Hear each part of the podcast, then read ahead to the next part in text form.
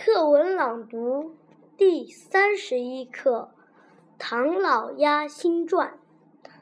收鸭毛，收鸭毛，高价收鸭毛。听到喊声，唐老鸭看着自己全身丰满漂亮的羽毛，心想：假如……把羽毛卖了，买件大衣，在上饭店吃上一顿，多好啊！他卖掉羽毛，美美的吃了一顿，穿上新买的大衣，高兴。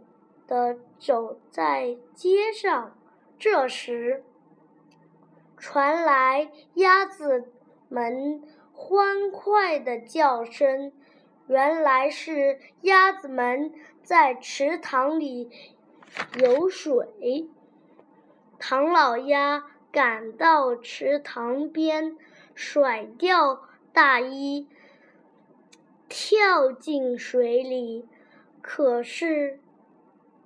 他不但没有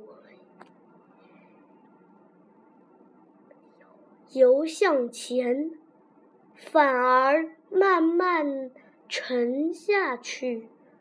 救命！唐老鸭大声呼叫，鸭子们赶过来救起唐老鸭。